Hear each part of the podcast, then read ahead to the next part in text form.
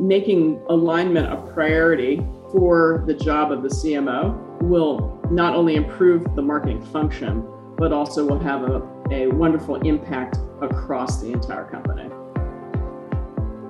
Welcome to the Agile Digital Transformation Podcast, where we explore different aspects of digital transformation and digital experience with your host, Tim Butara, Content and Community Manager at AgileDrop. Hello, everyone. Thanks for tuning in. Our guest today is Bonnie Crater, President and CEO at Full Circle Insights, a California based company which is helping optimize the performance of sales and marketing initiatives through their performance measurement solutions.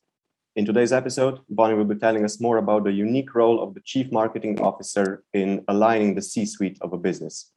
Welcome, Bonnie. Thanks for joining me on the show today. Thank you so much, Tim. It's great to be here.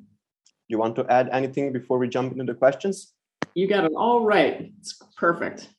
Awesome. So, my first question for you today is How has the role of marketing leaders transformed in the past 18 months? So, since the start of COVID, and maybe also how has the role of other business leaders transformed and what does this whole transformation mean for kind of the dynamics between their departments yeah so the, uh, the there's been a lot of change mm-hmm. right mm-hmm. and um, you know one of the jobs of, of marketing leaders is to assess these changes and the impact it's going to have on companies and so uh, uh, th- this is a very important function of marketing you know some companies are product driven some companies are sales driven but in a, in a, in a period of crisis, um, the marketing team is expected to step up and to uh, to assess the situation and provide leadership um, during these these types of times.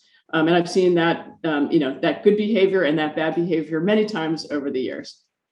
Yeah, that makes a lot of sense, right? Because especially during a crisis, during times of uncertainty, where messaging and, and communication is so important, and this typically falls under the domain of marketing, right?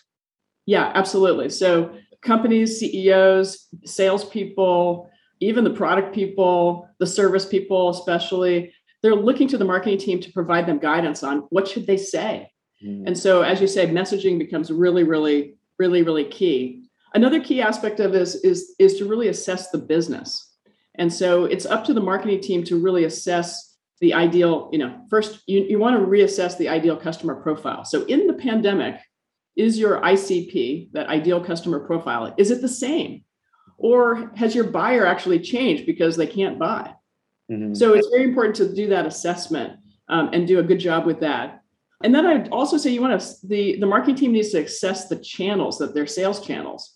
You know, is are the, to have the sales channels change during this time period, and what should what should be done about that? So are the same are, you know are your resellers able to resell? um, are um, are your marketing channels still the same? Obviously, we had very few, probably zero, live events um, that would be normally part of a trade show program that a marketing team might run of in various types of industries. And so, um, you know, that was it's a fairly obvious assessment that okay, we're not doing any more live events, but the, but assessing the channels um, both on the sales side and the marketing side of how you're going to engage with prospects and with customers is, is also really important. And so i would say by and large marketing teams responded um, well and they provided messaging and they uh, assessed the channels and they adjusted um, adjust, being able to adjust is really really important during this time yeah because as you said your customers have changed and obviously your own processes your own your own people even have changed. So there's just this all around mm-hmm. change and we all have to adapt to it. That's right yeah. And it's and it's strategic. The people that can adapt the fastest and the best will win. Mm, that's a quotable line right there. Awesome well in, in addition to all this change or maybe even because of it we also we've also been seeing a trend of a lot of companies adopting more agile strategies and not not just for their software development for for you know basically all purposes.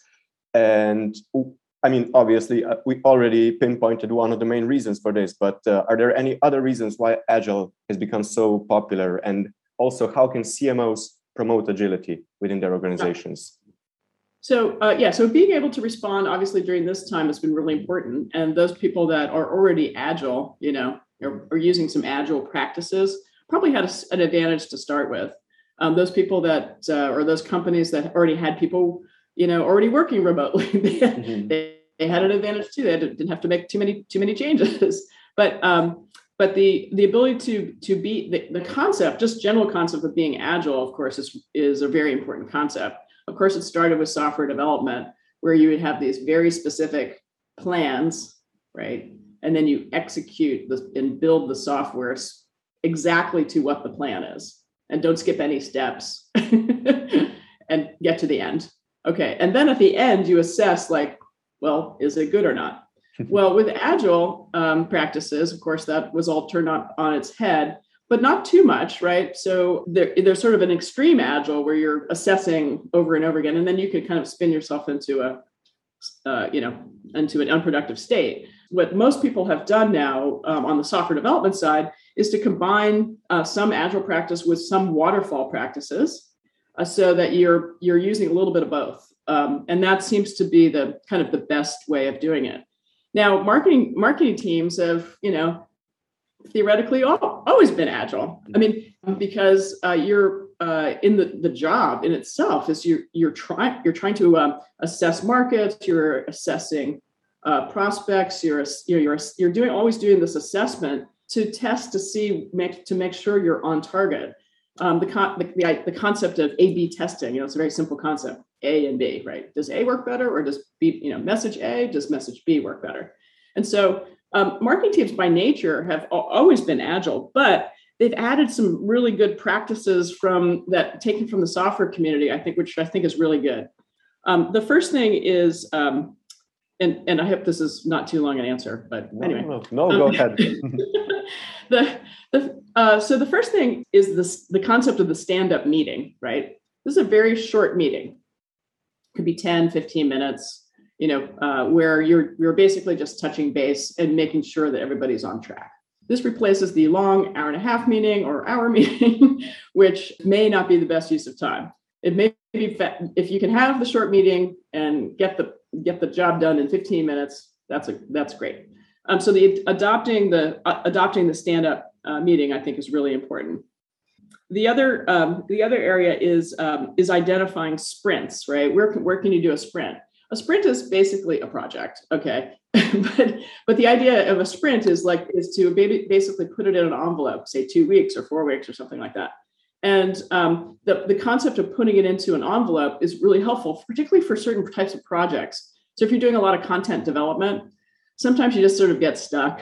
You know, we, I've seen this over and over. You get stuck and you, you can't kind of break through and get the project finished. So the concept of a sprint can really add a lot of product productivity uh, uh, to the um, to the to that kind of a, a project, to that kind of team, where you are combining the stand-up meeting, like, are you how are you doing? And touching base and getting people, you know, motivated and excited about completing completion.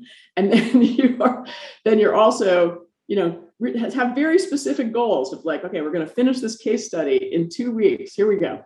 And so that that that combination can really stimulate productivity in a marketing department, and that's been proven over and over again.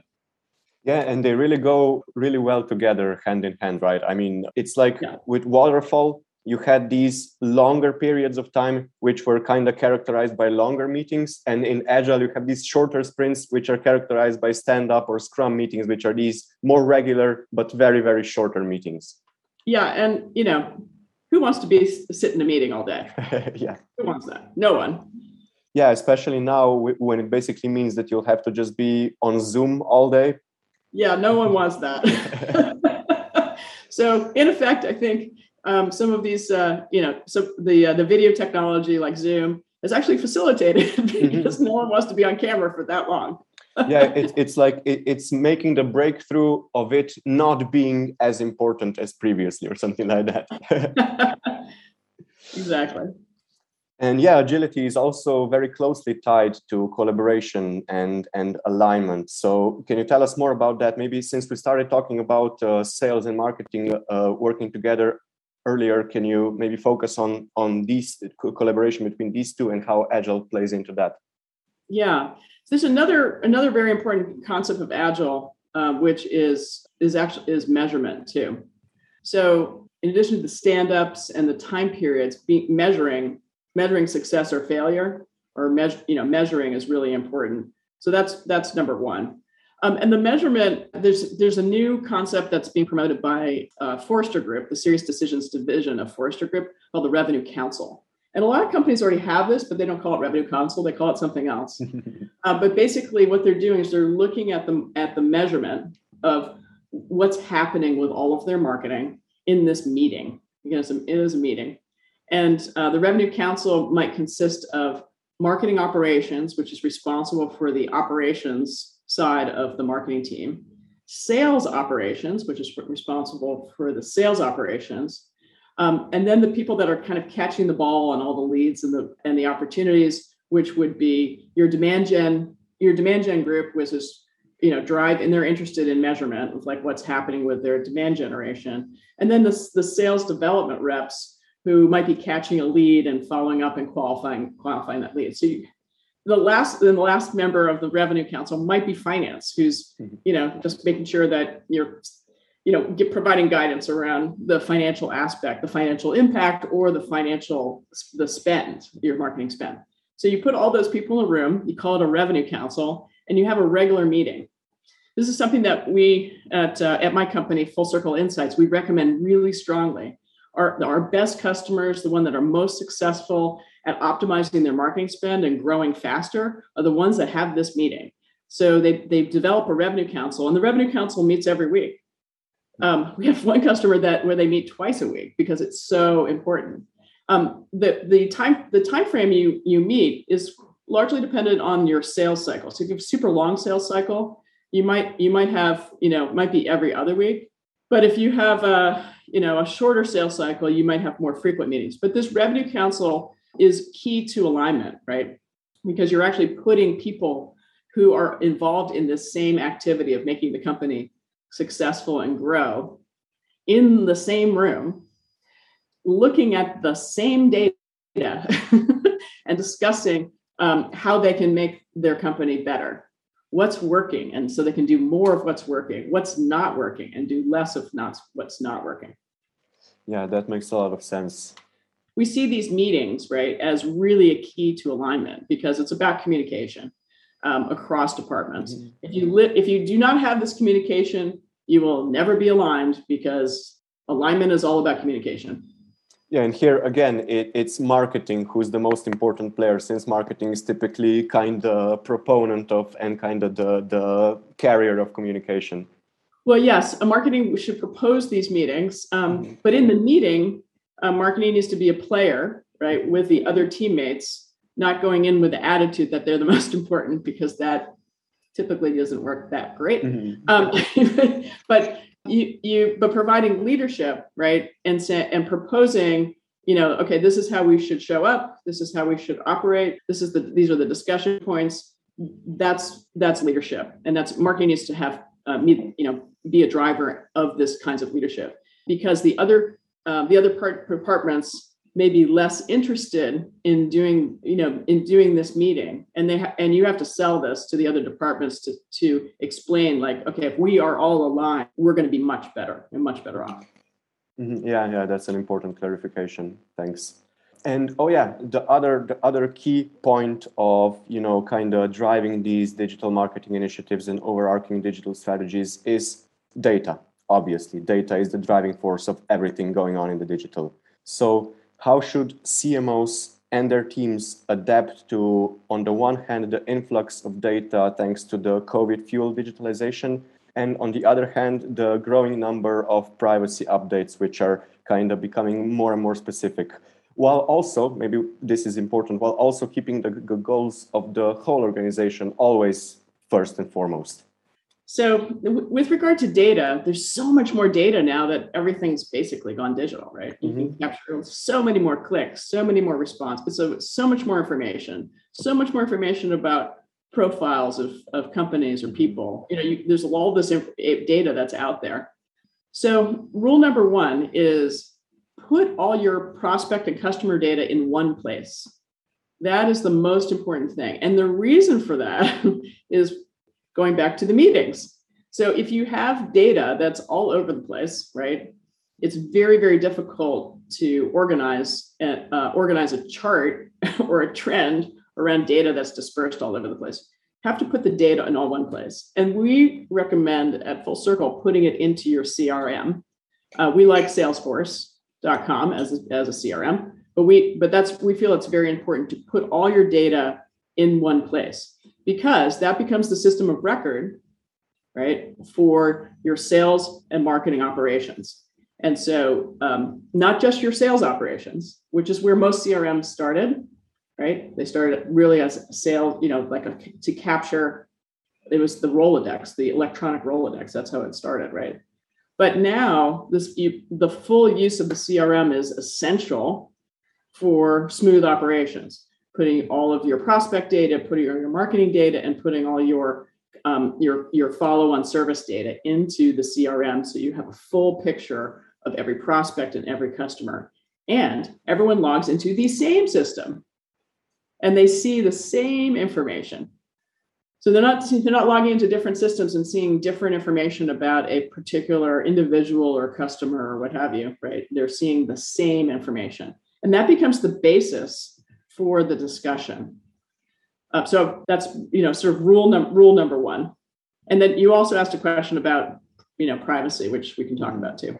Uh, yeah, just just to kind of to to make a point about this, like I just wanted to say that yeah, you can have real alignment if your data is siloed and if it's if it's not uniform for everybody. So yeah, I was just thinking about those meetings. If everybody has their own unique version of even if it's the same data, but if it's the different version of the data, then there's no use in having these meetings and and kind of striving for alignment because it's the wrong start. It absolutely. So from my perspective, the you know so table stakes foundation is put the data in all one mm-hmm. place. And this is not that common though. You know, people are still evolving to try to try to do this. So it's very interesting. We're in a very interesting time where we're evolving towards much more efficient ways of doing things. Yeah, it's called digital transformation after all, right? Okay, what about privacy? What about privacy and kind of yeah. the growing number of data? Well, uh, so uh, there's, I mean, there's just a couple of key rules, right, for privacy. And if you um, build this into your culture, it becomes not a problem. Mm-hmm. Um, everyone looks at these whole, at these privacy things as being, you know, a big issue. But you, but it's very just very important to build this into into your company culture. One is you do not share private information about your customers and prospects with anyone for any reason whatsoever. That is company confidential information. Don't do it. Number two is somebody asks you to delete their private information. You need to have mechanisms to delete the information. And then the third thing is um, is is to you need to secure that information so that no one can break into it. It's very challenging these days, but there are you know, but doing you know hardening your system so that it's at least it's much harder to break into. And uh, protecting that data is really really important. So if you do if you do those three things that's what all the legislation is all about is is is all about that. And so just following those kind of three rules of thumb uh, and doing it well um, you, you should be in good shape yeah, I think those are definitely key rules to follow. It's nice to talk to somebody who has such a keen understanding of these things about privacy and so such a like you have a very close perspective about this as I do. So very great. Okay, maybe now we we've discussed things more about marketing, more about organization, but now maybe let's focus on the chief marketing officer themselves. So right. what must CMOs know or maybe maybe how should they approach their work to ensure maximum alignment with other executives and their respective departments? Okay, so this this sort of goes to the the top, you know, it goes to the CEO. Mm. The CEO is in charge of this alignment. Mm-hmm. It's up to the CEO to to put a put systems in place that create an environment where alignment is um, is a high value in that in the organization. And there's lots of ways to do that. Uh, so I'm a former Salesforce.com employee, and and when I was working for Marc Benioff, um, he had invented, I think he invented it, a, a system called the V2 MOM, M-O-M. And you can you can Google Salesforce and the letter V, the number two, and then M-O-M. So you Google that, and you'll see see this information about a system that creates is all about alignment and aligning your organization towards um, some very important things.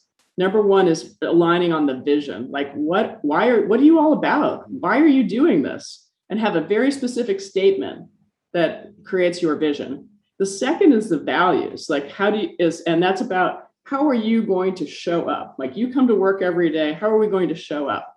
What are the what are the how, what are the ways? What are the most important things for your company? And then then the the MOM part is methods, obstacles, and measurements. So that's methods. So what are you going to do? Obstacles, which is what are the reasons that you couldn't do it? And then measurement is how you, you know, how you're going to measure your success. So the V2 MOM is a, is a process that, uh, that at my company we use every year. Salesforce does the same, and there's actually hundreds and thousands of companies around the globe that actually have adopted this. And all those companies strive as a as a value for their company to be aligned, right? So that everybody knows what the purpose of the company is, how they're going to show up to work, what they're going to try to do that year, what you know, what are the things that they're trying to overcome to what are the obstacles they're trying to overcome, and then how how are they going to measure success? So it's pretty straightforward. Um, five slides, but the, this is the job. The job of this of the CEO is to create an environment where it's not hard to be aligned. Like it's it's just part of the company culture. Um, so when when um, you know, so if you're a CEO, right? If you're CEO um, and you are starting a company, it's your job to create the environment in, in which everyone is going to operate and you know how you're going to be.